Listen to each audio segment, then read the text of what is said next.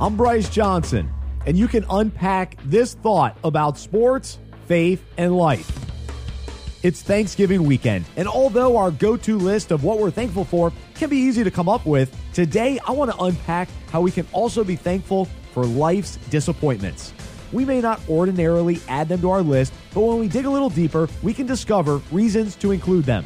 Sports is a perfect example of bad news leading to gratefulness. Drew Brees, for instance, had a major shoulder injury early in his career, and the Chargers moved on from him. Brees then signed with the Saints, where he's won a Super Bowl.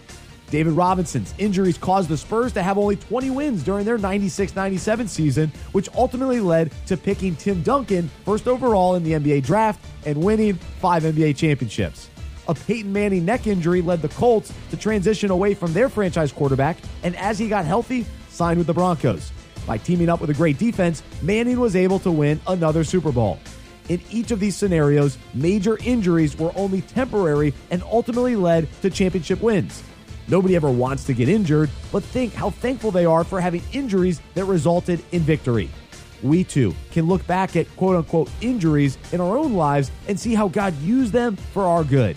Many of those situations wouldn't have been how we designed them, but aren't we thankful they turned out the way they did?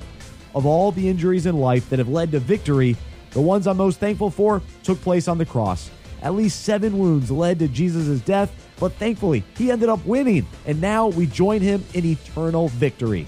Today, let's be encouraged to thank God for all the injuries in life that he's used to change us and grow us. Because the Bible says, give thanks in all circumstances, for this is the will of God in Christ Jesus for you.